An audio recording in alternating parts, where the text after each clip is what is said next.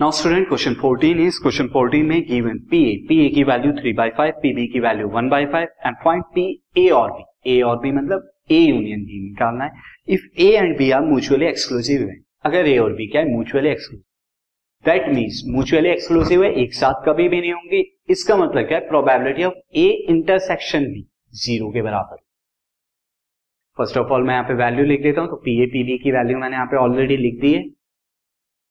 Now since A and B are mutually exclusive ये क्या है? ए और बी यानी कि पी ए यूनियन बी ये कितना होगा? This is equal to P A plus P B minus P A intersection B that is equal to three by five plus one by five minus zero equal to four by five ये आपका answer है